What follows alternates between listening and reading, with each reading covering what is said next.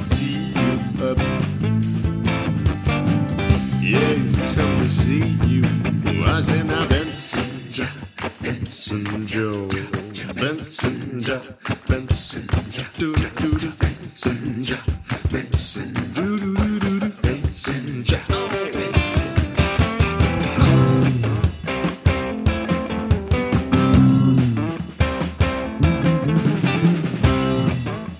welcome to episode 212 of Up for Discussion, the emotionally honest comedy podcast where we take your questions and dish out hot truths and tasty goofs. I'm Tom Zalatni. I'm Kate Bradley. And we're joined over Skype today by a very special guest. She is the host of the Ready, Pause, Go podcast. Uh, her name is Erica Parker Price, and she was one of our raffle winners for the PodCon giveaway this year. Yay! Yay, I'm excited to be here. Just to be sure I got the title right, because I forgot to write it down. You um you missed one word, uh, but I do that too. So it's the Ready Pause Go career. That's it. Ah, It's in smaller font on the logo, right? It is. I There we think. go. There we go. There's my excuse.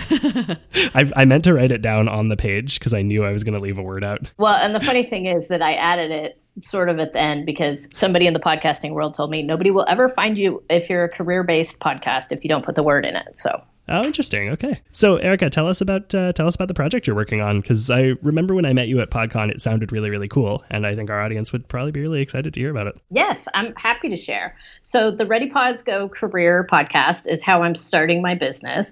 Um, it's basically a community that focuses on women who take a long career pause to raise their families.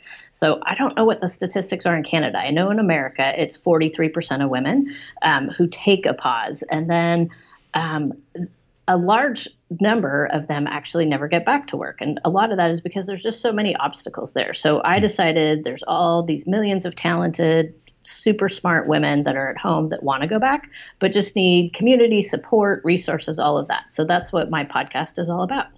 Sweet. Yeah, I think the the statistics are probably similar here, although it wouldn't surprise me if it's slightly lower just because we have like better government benefits overall, and I would imagine that like affects those numbers somehow, but I, I couldn't tell you the exact numbers. Yeah, no, it absolutely does. I mean, the United States is at the rock bottom of that. There's only two industrialized, or actually two nations in the United Nations that don't offer manda- mandated paid leave, and it's uh, New Guinea and the United States. Wow. So we're, we're in fabulous, uh, fabulous company at the very bottom of that chart. Yeah. So Canada's Canada's doing way better. Yeah, no kidding. As a as a new Papua over here myself, I uh, sorry that was a New Guinea joke. Uh, I I gotta say, Canada's I got it. Canada's like parental benefits are pretty good. Um, in, in fact, where we are in Quebec, it's like better than I think most other provinces, if not all other provinces. Uh, but we still only get enough for parental leave to be about seventy percent of the previous year's income. So like I had to go off leave early because I just couldn't afford to be making that much less. You know. So, And how how long were you able to take, and and how long was your partner able to take? uh, so she's actually still on leave, um, and I think will be until June unless she finds like work between now and then that's too good to give up. Um, Right. I was off from November till February, so whatever that is, three months, I guess. Yeah. That's uh, that all sounds excellent. yeah. Yeah. Exactly. Like it was. It was. It was a great opportunity and a great amount of time, but still, like even with what we've got here, yeah, yeah, yeah, yeah. it's not sustainable. So I can't even imagine like yeah, like the the reality of having to put your life on hold for for a long time without sort of Support. support. yeah. Right, right. Yeah. Well, in, in my case, I had two kids um, about two years apart. And the first one, I think I took 10 weeks off and then I went back to work. Um, and I had a busy job and I traveled a lot and he came with me. And it all worked well when I had just one child and Right. I had a nanny that came with me. And then I had two children and the wheels came off the bus. Oh Like, wow. I was incapable of that, but I did work for another year and a half. Um, and I look at it now and I think, wow, like I quit three and a half years into motherhood. Like that's when some people are just getting ready to go back to work and have government benefits. Right. So I feel like I worked through all the hardest part. Yeah, I, I mean, I so I work from home, and like even just thinking about like you know, it'll be a while before Toby's in daycare, and and working from home means like I'm lucky enough that I get to spend a lot of time with my baby, but also it makes me very aware of how difficult it is to work with a baby in the house. Yeah. Oh my goodness. Three and a Oh, half years, man. So so what like um what ultimately ended up being the thing that like made you decide to just focus on family for a bit and put career stuff on hold at that point? I think part of it was financial. So I had been putting my husband through medical school, residency, and fellowship all that time. Um, so he was either not making money or making such tiny little bits of money that it didn't count. Um, so at some point, you know, he was um, able to support our family. He was done with school. And then beyond that, I think I just got to the point where I felt like nothing was working. You know, you're not doing well as a mom. You're not doing well in your job. Um, I was working for Intel at the time. I had, you know, I ran a program with 500 customers across North America, and I really needed to travel. And uh, like it just, just did not feel like I was succeeding in either part. So I thought, nope, this is probably the sign that I'm ready to um, ready to take a pause. And so when when did you feel like you were ready to get back to it? Because I'm guessing around then was when the idea for your your current business got started too, right? Um, actually, there's a little bit in between. So um, while I was home, I decided that I really wanted to pursue being a writer, um, and so I did that. That was sort of like the side hustle while you're at home. You know, your kids get to the point where they're in preschool or school or something. Um, so I did that. I wrote a couple novels. I started a couple blogs, um, and while I really enjoyed it, it's not necessarily an easy career to you know become financially sustainable For sure. Yeah. um, it's it's much more personally fulfilling than anything else. Um, and so then I got to a point where um, I also I, I think you want um, everybody wants you know good feedback in their life that they're succeeding at what they're doing, and um, you know being a mom doesn't necessarily or a dad for that matter doesn't necessarily give you that on a daily basis. Nobody's saying kudos, good job. Um, Yeah. try, trying to get a novel published, there's a lot of rejection on that front as well Uh, yeah.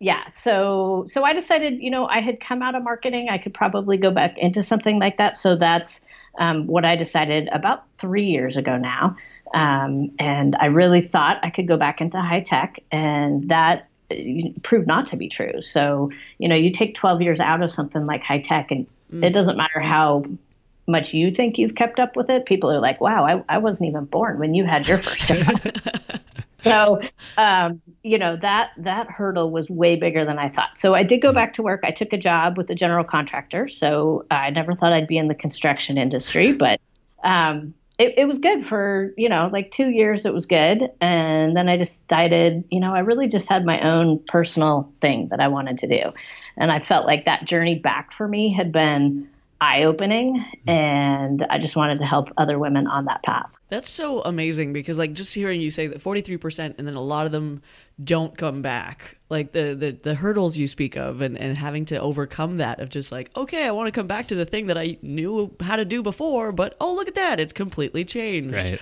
Uh, financial commitments and all that. Yeah, it's really hard. Yeah, I mean, it's super hard. And some of it is just perception, really. I mean, it's not like, you know, you turn your brain off when you go home or you, you know, forgot how to do what you were good at doing before. I mean, I just feel like, hey, you were smart enough to learn it the first time. Hmm. Y- There's no reason you can't again. Right. But That's a really uh, good point. yeah, I'm like, you know, if you were a smart 25 year old that got hired, it, you're probably still that same person. you just have more experience now. You're you're better at multitasking. yeah, yeah. yeah. And women, sorry, No, you, go for it. it- women also face the when you talk about perception women face that so much of thinking that they're not good enough to apply for a job um, Right. whereas the the general rule of the white man who assumes they can do anything and just goes on and, and, and applies um, like I've, I've had a, I've had a big struggles with that of, of thinking I'm not good enough to go back into any kind of art industry studio work because it's just blown past anything that I since I stopped it um, and I showed like the silly animation I did back in college to a friend yesterday, and he was like, "This is really good. You should totally apply to a studio." And I'm like, "I can't. I can't. There's no way." You know. So I'm gonna Well, listen to your podcast. Yeah, come come listen. And I mean that's true in all businesses. I'm sure art has uh, you know all the same uh, fear of rejection that writing does, but in you know in I know like corporate jobs, I think they say men men tend to apply for jobs when they only have I think it's 40% of the qualifications. and women will not apply unless they have 100%. yeah, yeah. That's so fucked up. Yeah. I mean, it's it's like a complete huge difference, Man. but we're we're making strides, Yes. and uh, I think I think it's a good time for it. Yeah, definitely. Yeah, good on you for spreading the word that that's not necessary. That we don't have to be queens at everything in order to apply for a job. Yeah. Nope, absolutely not. So what's been like the um what's been the biggest takeaway for you so far in in doing this project? biggest takeaway so far is I just think that there are so many different pathways to go back to work. So I think I was really stuck in the mindset that I wanted to go back to doing exactly what I did before. Mm-hmm. Um, but so many people I talk to now are starting their own businesses, and I think it's so much easier now. Um, like I'm sitting right now in a co-working space. You know, I pay two hundred dollars. I get twelve part-time days here a month. Um, you know, they have rooms that you can do podcasts in, they have printers, you know, there's great networks of people here. I, I think it's just, um, you can do anything. Like just because you came out of this career five years ago, 10 years ago, whenever it was, that mm-hmm. doesn't mean that's what you're limited to, um, which is particularly good if it's going to be like high tech and really hard to get back into. So it's, mm-hmm. it's, you know, what is it that you're passionate about? What, what can the world use from you? And you know, go find a way to make it happen. I just immediately froze in that when you were asking that question. I was like, I don't know. But that's a very good question to ask. I think we all freeze on questions, right? Oh, yeah. The, the, the, fear of being the podcast interviewee. yeah, it's it's interesting. Like, um, so I dropped out of school and had to sort of figure out how to have any kind of career for myself based on that because you know originally right. I was gonna you know do the thing that people do where they go to school and they get a degree and they get a mm. job in their field and everything is you know sunshine and roses and instead right. I was like I'm gonna drop out and do creative things and then have you know a side job to pay the bills and you know almost seven years later I'm still in that side job and now I'm starting to finally like find the confidence to turn my my creative stuff into a career and mm-hmm. and that's such a like that's a jump in and of itself right? Without having to without having the added weight i guess of having to learn new things like on a technical level that mm-hmm. weren't there before right? Right. Well and i think confidence is a huge piece of it. And i found that I had really relied on my job and my title for confidence. And although I felt like I was confident when that was taken away from me, and I ask people this on my podcast, like, you know, how do you introduce yourself? Like, if you're at a party and somebody says, What do you do?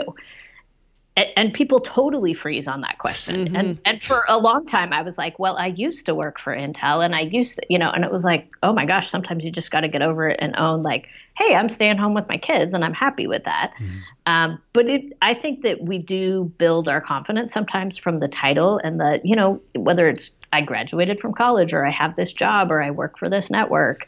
Um, but what you really find is that you need to just have your own personal confidence. Hmm. And I think that I think that's harder to build. Oh, absolutely. Yeah. I am so stuck with that right now of like yeah. because I've actually been able to after a long period of time not being able to work, starting to work again, and now I'm feeling more confident and now I'm feeling right. more in charge and I'm like, fuck, I'm still reinforcing that thought that I'm nothing without right, work. Like, I I I did this show or, you know, whatever. Mm-hmm. Absolutely. Yeah. That's that's interesting because I've never I've never thought about it that way, but every job I've ever had, I've exaggerated my job title to people. Oh yeah, when when talking about it, I was a janitor for a while, and I used to call myself a facilities manager. Ooh. And, and at one point, I was the guy who set up sound equipment every Sunday at a church, and I called myself an audio technician. but you know what I would say because I help people with their resumes. I remember once helping my brother-in-law, and you know he like was typing away on Word and had his resume, and he's like grass cutter. And I was like, no, no, no, you were not a grass cutter. You were a landscaper yes. for this, you know, highfalutin country club. And he was like, no, I literally just cut the grass. I was like, I, I, don't care. Um, and that is that is actually one of the things I tell people too, because uh, one of the things people really struggle with is what do you put on your resume or your mm-hmm. LinkedIn for that time when you did take a pause. Right. Um, and part of it, I think, is naming it. Like for me, I did a small amount of marketing consulting work and I just, you know, I named my company. I put it on LinkedIn before I ever got an LLC because I felt better having a consulting company name that I could lump together the couple things that I did for friends over the years. Right. Um, and, you know, I don't know. I'd say it's okay. I'd say it's okay to be the, the facilities manager or the, the audio technician. Yeah. Yeah. Well, that's it, right? Like, because sometimes you need to you need to give yourself that confidence boost too by by seeing your work as valuable, mm-hmm. right? No matter what size the thing you're doing is, you if you're feeling down on yourself for the kind of work you do, sometimes it's really good to just kind of take a step back and go like, okay, no, like this is a thing that needs to be done and I am capable of doing it and that has value. Absolutely. Yeah, it took me years to be able to like say that I was an artist because I just didn't. I was like, but I'm not producing enough. It's not good enough. And it was like, no, no, no. it's still a title that applies to the things that I'm able to do beyond the like skill level or the the frequency or anything like that. It still fits. Right. Yeah, Well, exactly. and, that, and that's the same thing with saying I was a writer. So I was a freelance writer, and I um, got an opportunity to pitch a story to the Seattle Times, and I had to go do interviews for it. And you can't start an interview by saying you're a wannabe writer or you're thinking about writing your first article. Like you literally have to own it on the phone and say, you know, I'm a writer working on a story for the Seattle Times, and you know, like you, it, and it's hard. Yeah. I think it's to say those things, but of course you're a writer. You write words. You know. Yeah, Of course yeah. you're an artist. You you do, you create art, so therefore you are an artist. You know. Yeah, I think there's like I've always had the concern of of um, misleading people. And Right. so but but then I feel like it's just my perception of something that is that I'm deeming it as misleading when Right. it's actually just labeling something. yeah. Right, Well, it's right, the- and that, and there's no ill intent on what you're you're not trying to mislead people and say like you have a painting hanging in the Louvre or whatever.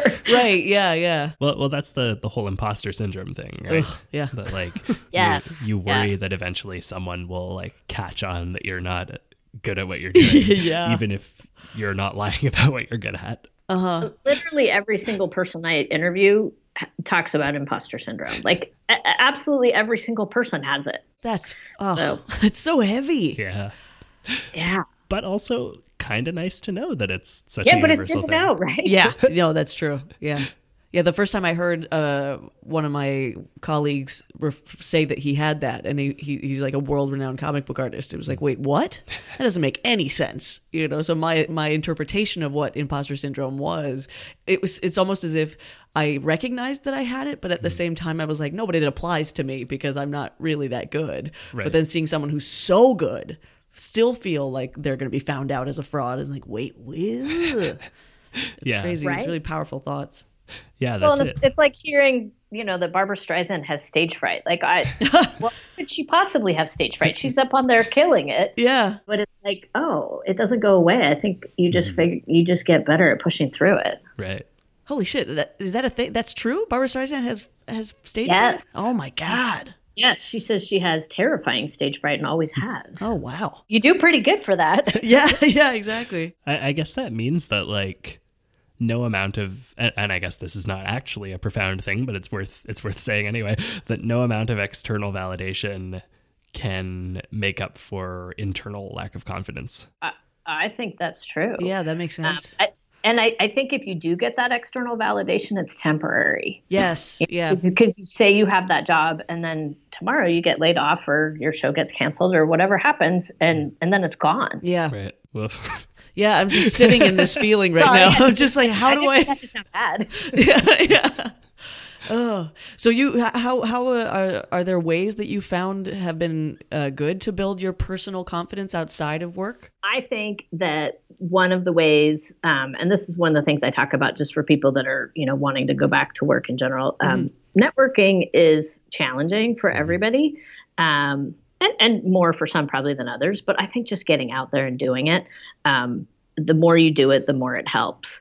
Um, but I think that there's other ways to build confidence too. Like I'm a big believer in you know building confidence through like you know physical accomplishments whether you know i'm not a runner maybe somebody will go run a 5k or a marathon and get confidence out of that um, but i think you know finding other areas in life that you're succeeding at c- that confidence can transfer over i mean you know I, I don't know all the mechanics behind it but the endorphins and all of that you know whether uh, you know whether you feel good going to yoga or just you know being out there and taking a walk or competing um, you know, I, I think all of that can really add to, um, you know, that feeling of confidence. Yeah, I hadn't seen it that way because I always I always felt that it was like, oh, it's your body, you're healthier, and therefore you're going to feel better.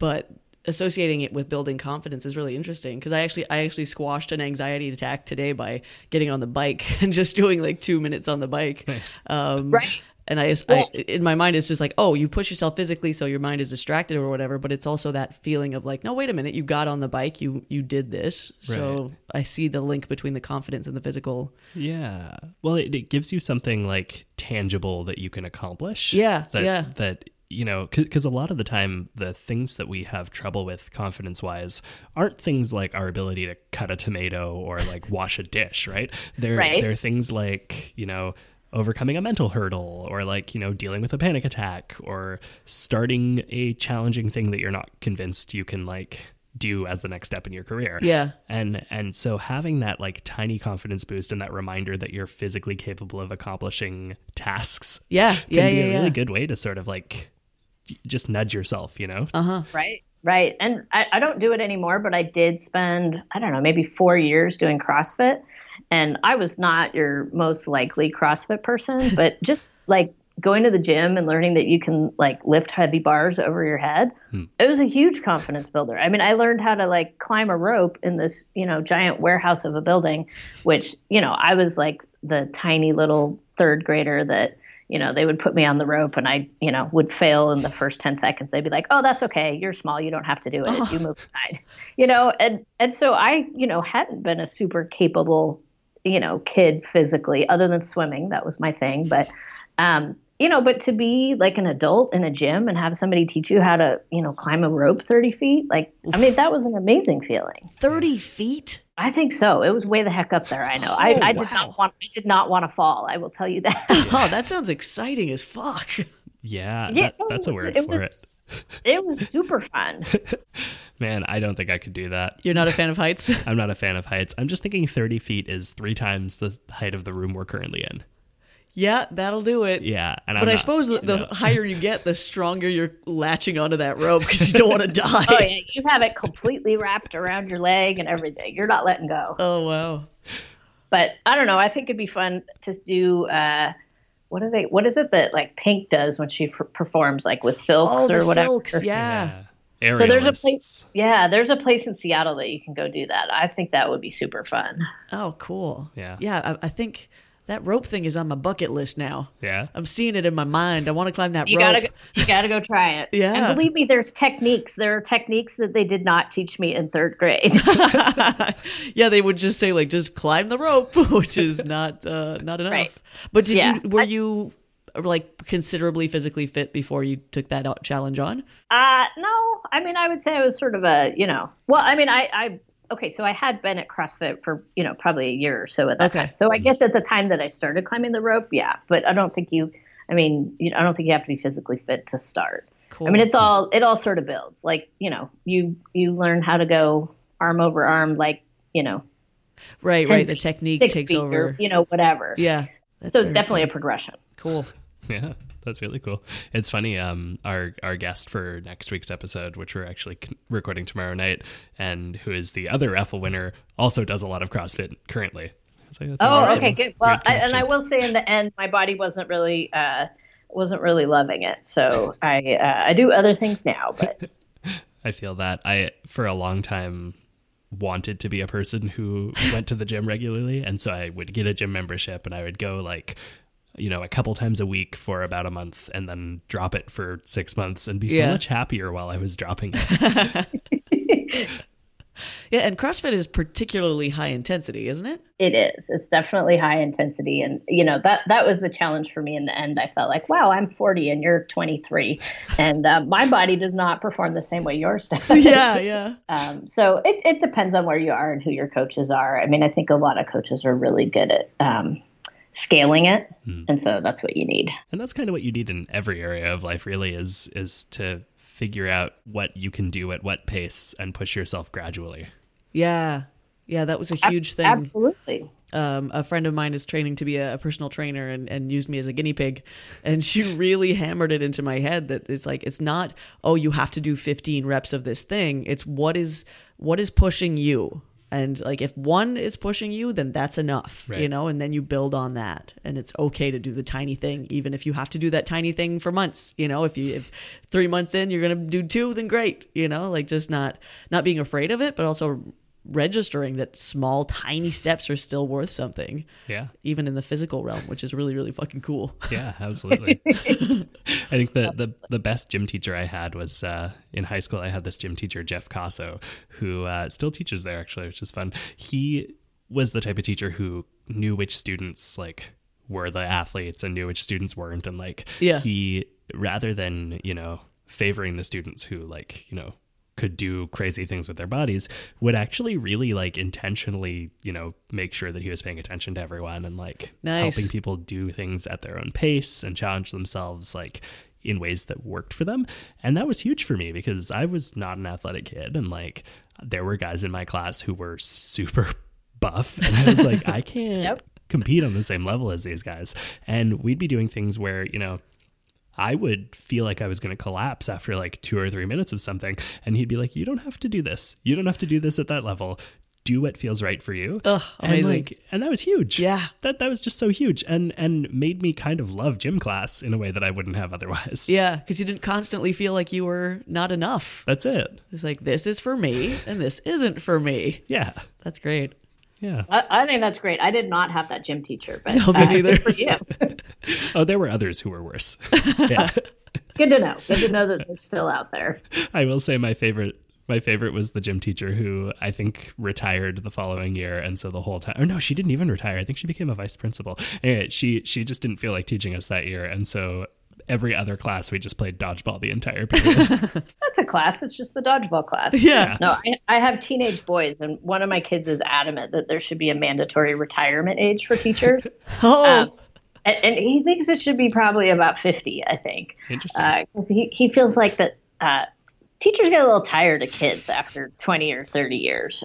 That, you know, maybe they're not quite as fresh at the end. I sure. feel that. Yeah, I can see that for sure. yeah I guess Yes. like you know when when do you what's the average age that someone moves out of their parents house like 19 20 Something like that. Well, I don't know. My son's 19 and he's in college, so he uh, he was home last week. But in general, he moved out. So I guess it, it depends widely. But he he goes to school in Boston. So Right. So so Yeah. my, my theory, my thinking is like maybe teachers should like work for about 20 years because that's about how long a parent has to deal with their kid. And, and a teacher shouldn't have to deal with 30 kids I like that. for that I like longer. that. You get 18 years of parenting, 18 years as a teacher. No, I mean, I, I, I think you know if people could go in and out of careers more easily, you know, yes. Yeah. you could could be like 35 and think, hey, you know what? I think it'd be cool to go be a teacher. Yeah, yeah, yeah, yeah. And and it, I think it also has an enormous thing to do with the support that the teachers get. Like my mom was a teacher and um, Oh, loved she it and a worked. great teacher. Oh, that she's makes so much sense. Yeah, yeah, yeah. Uh, Sheila was a good teacher, uh, and she she would work so hard and spend so many hours making sure she was prepped for class and you know all this type of stuff.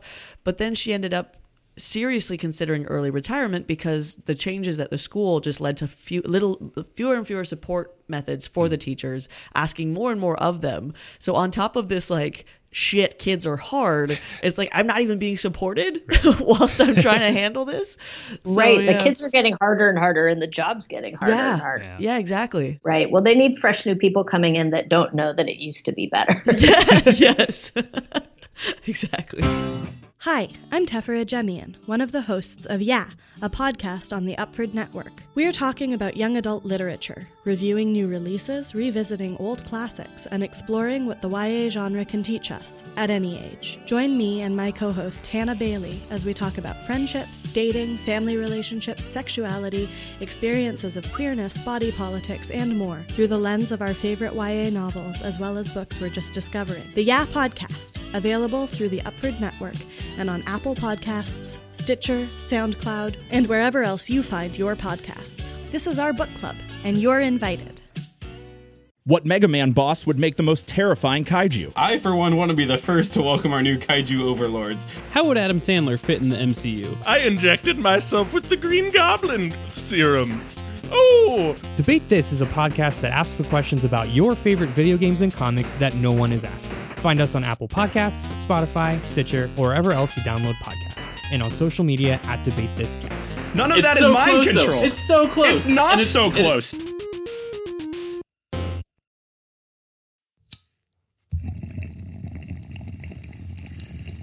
Topics of High Importance, a podcast where we get high and explore food, science, gaming, pop culture, and beyond. Filled with super tangents, forgetful flubs, and that awkward kind of tension that can only be produced by a married couple. Topics of High Importance on the Upford Network. Join us, won't you?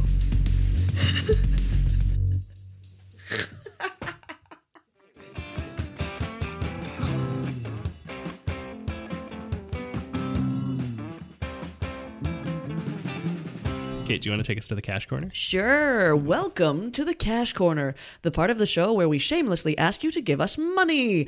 It can be really hard to earn a living doing something you love. We've been doing this show for almost four years now, and we're still barely turning a profit. We're all creative people professionally artists, comics, producers, and we've all had to uh, make sacrifices to do what we're doing. But thanks to kind donations from listeners like you, we're at least able to keep the lights on. Want to help us make this show even better and help make our dreams come true?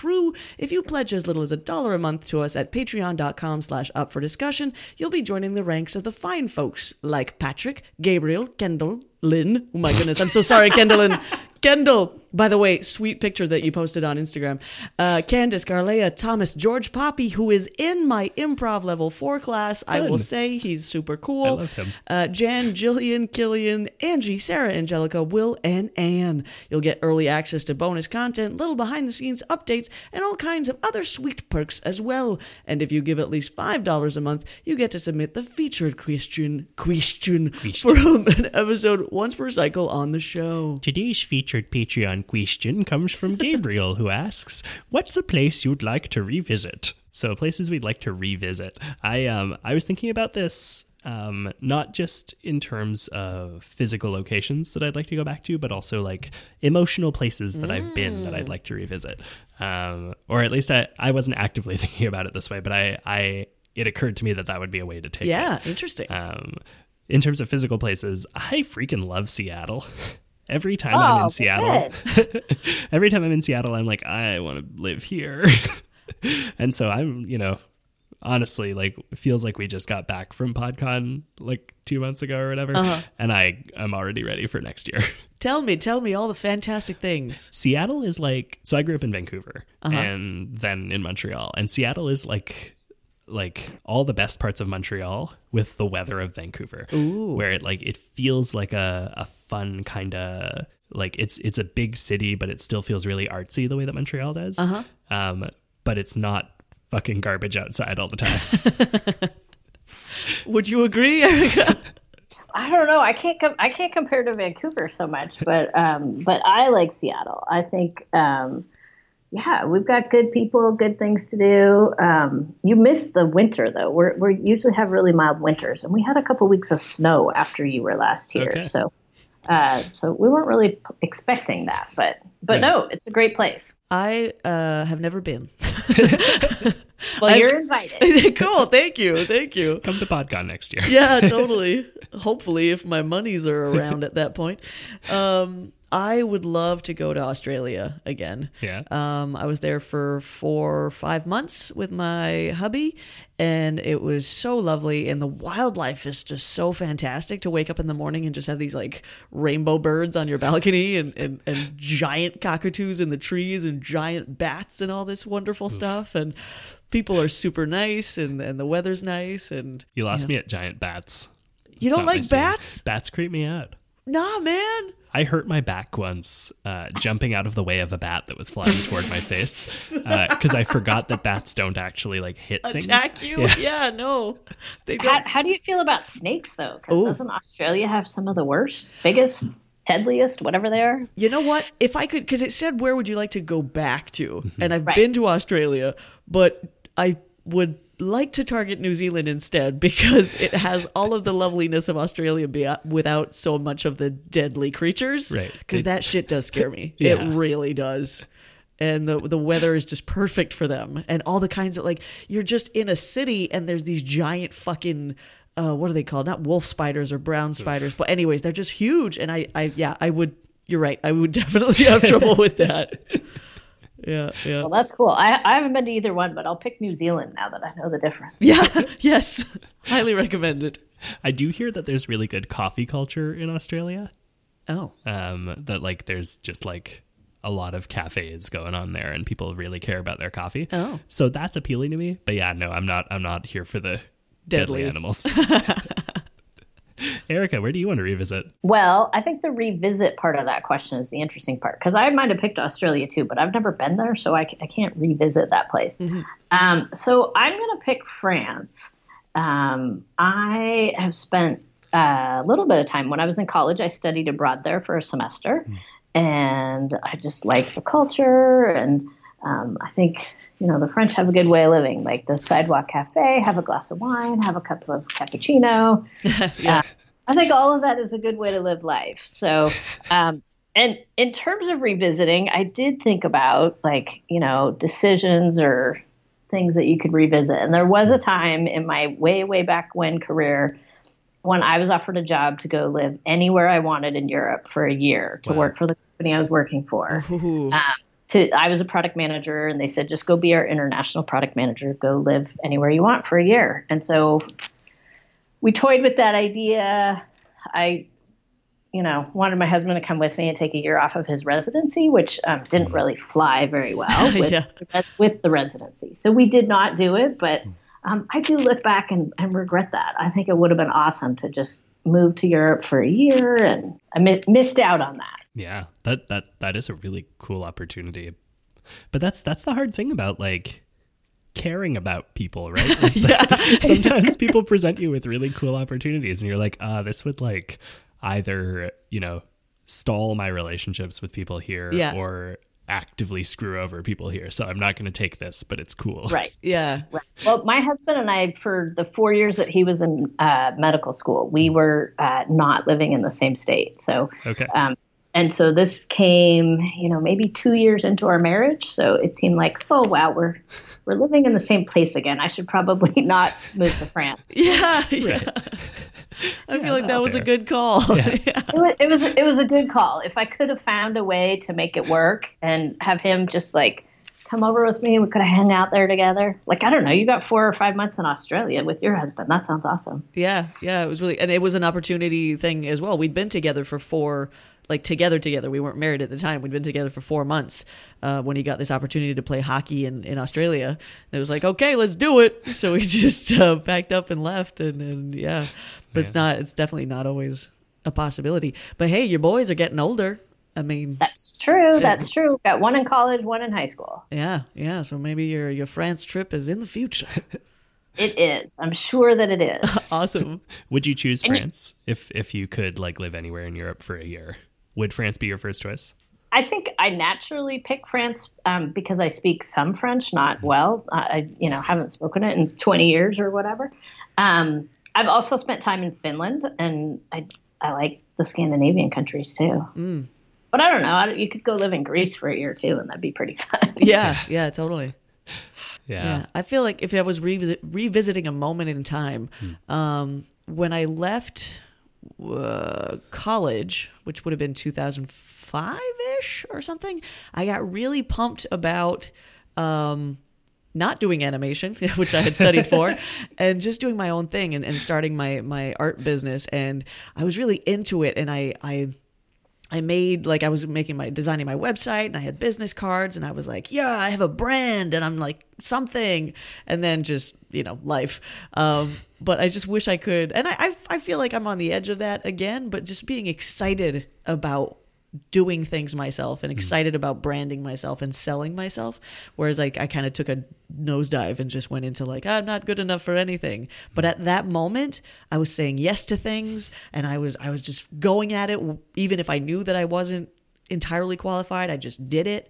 So yeah, revisiting that point, that brain spot would be cool. Yeah, definitely.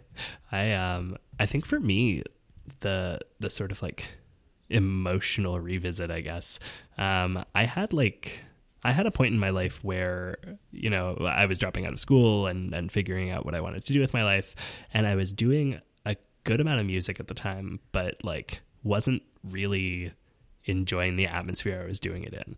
And I feel like it would be really nice to go back and like say yes to any of the tons of offers to jam with other people that I Oh, had cool. gotten. Yeah, yeah. because Oh, I was yeah?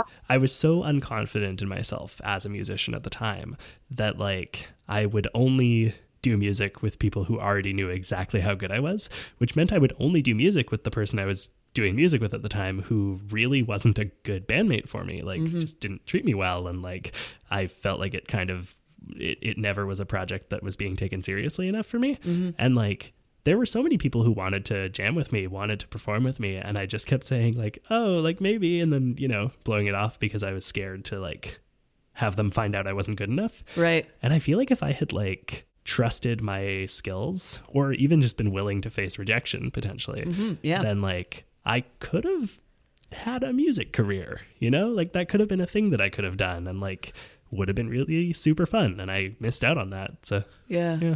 Yeah, maybe maybe you haven't missed out. Well, yeah, that's true. it, it's just it doesn't feel like it's not a passion for me anymore in the way that it uh. was back then. Like now, mm-hmm. now my thing is is podcasting and, and running this network, and like Yeah. that's what's exciting for me. Music is fun, and when I do sit down and play music, I always really enjoy it. But like, I no longer have this desire to like be in a band, you know? Yeah. Yeah. So I, I think those days are behind me, and I'm I'm pretty okay with that. But I do think it would have been a really cool experience to have had.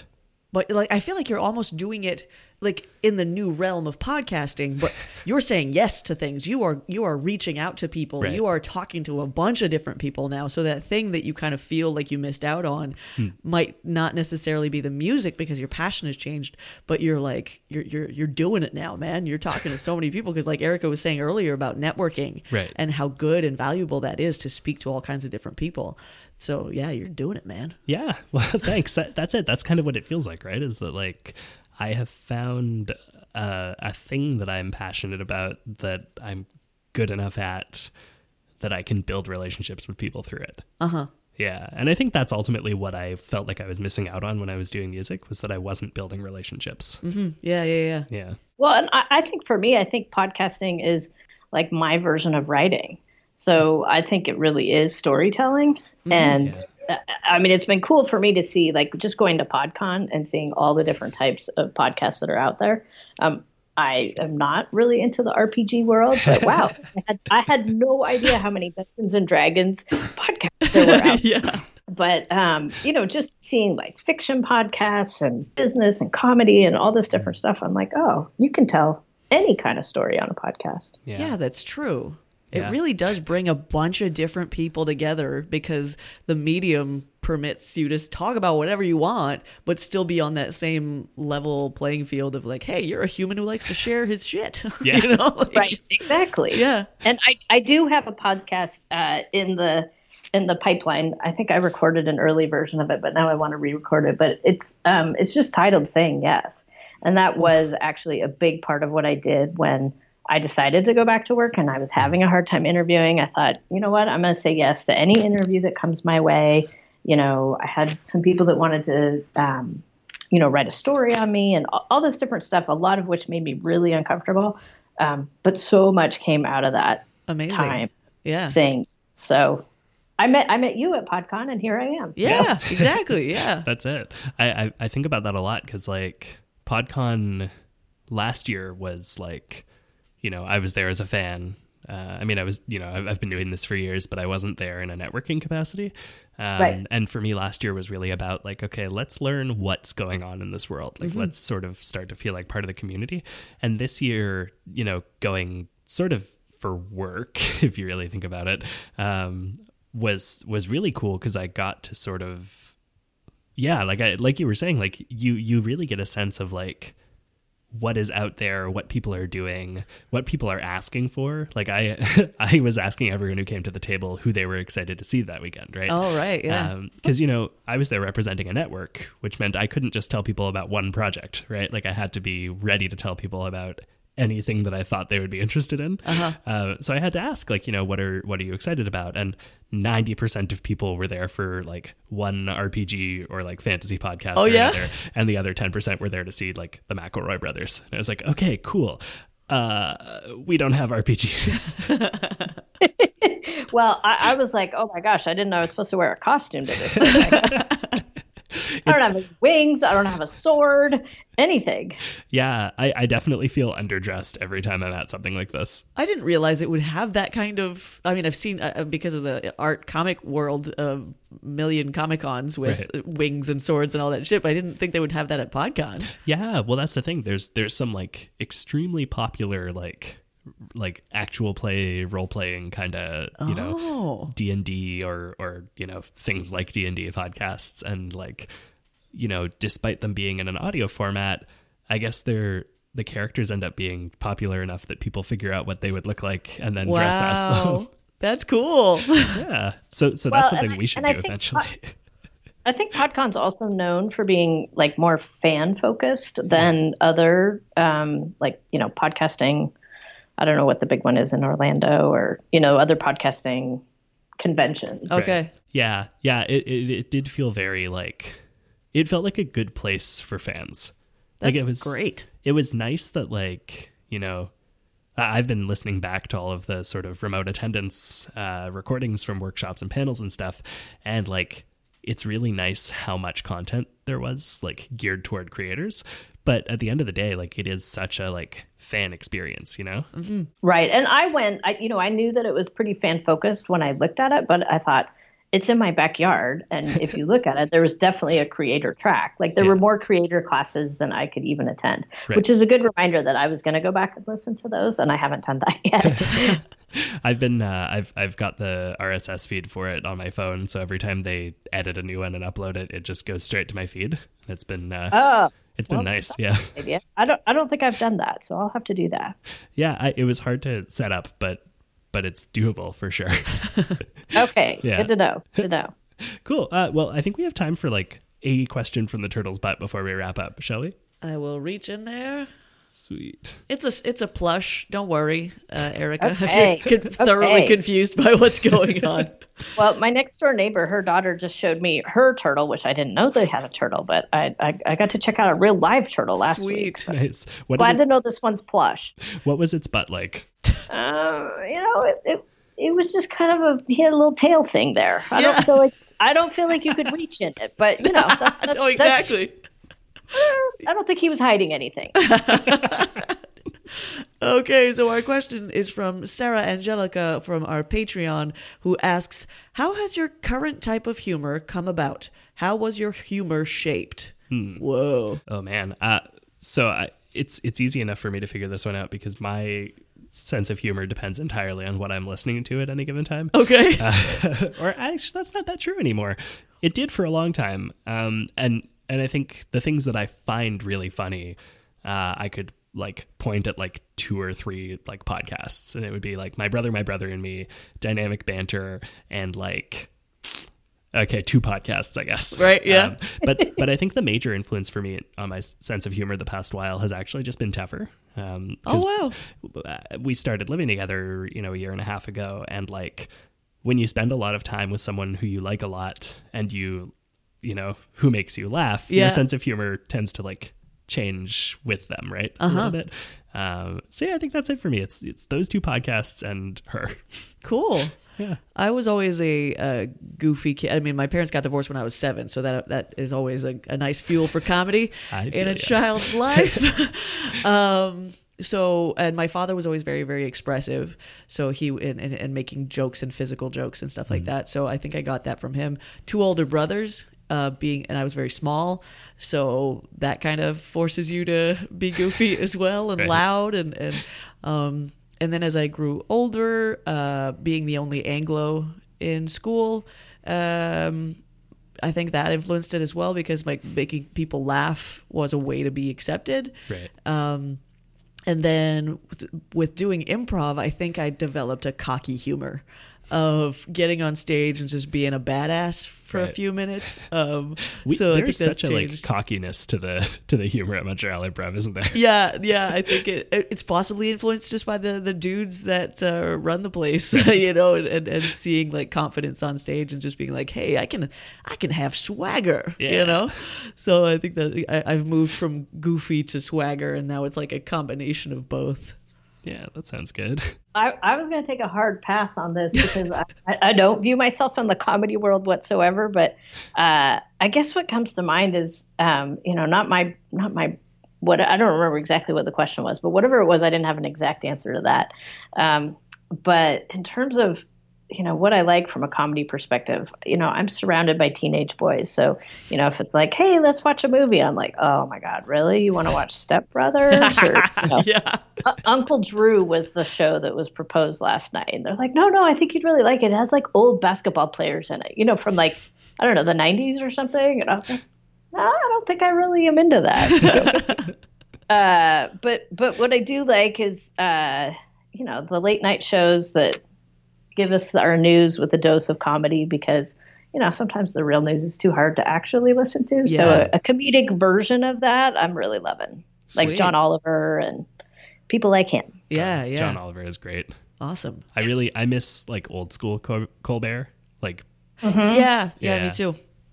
yeah, You know, I I saw Colbert uh, in Vancouver once. Uh, he was. I don't know if you were.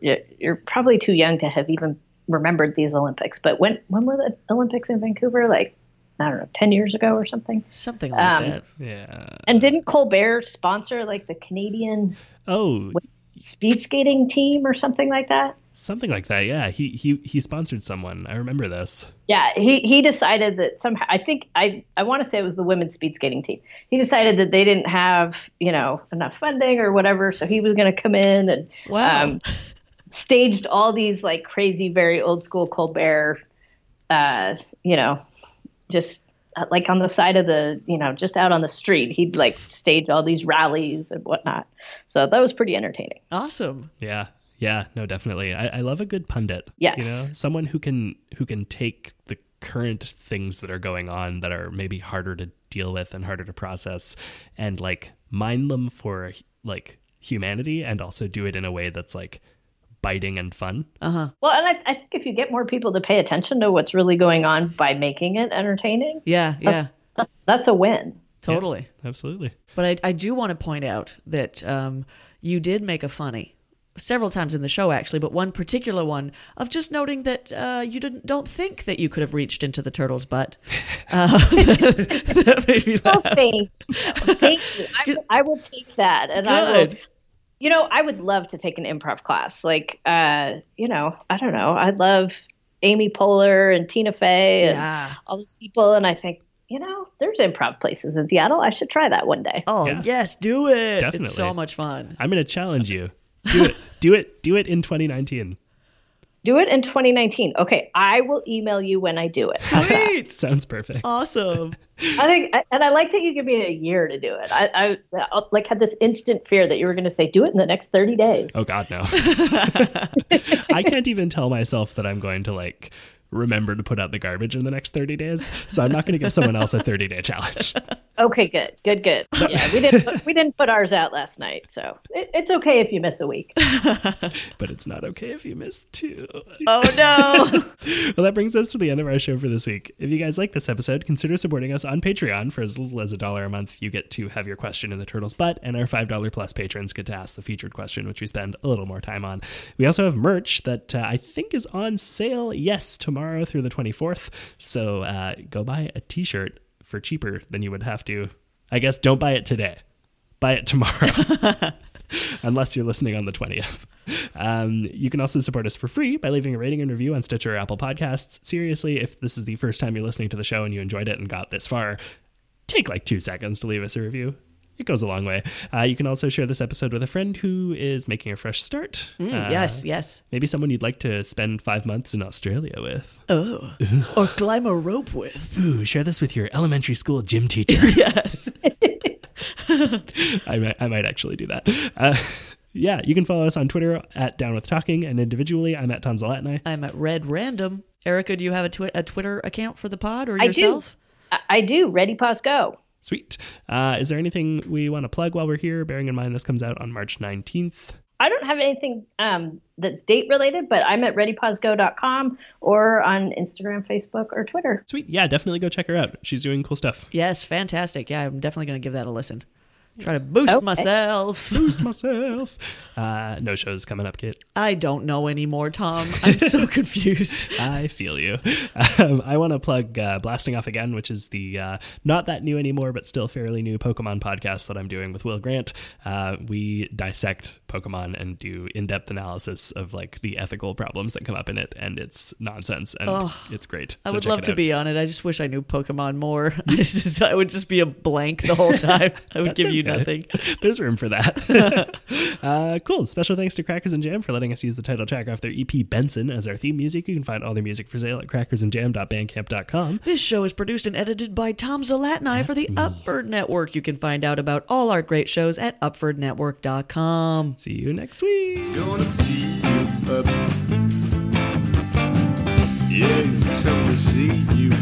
I say now Benson, Ja, Benson Joe, Benson, Ja, do do do do, Ja, Benson, do do do do do, Ja.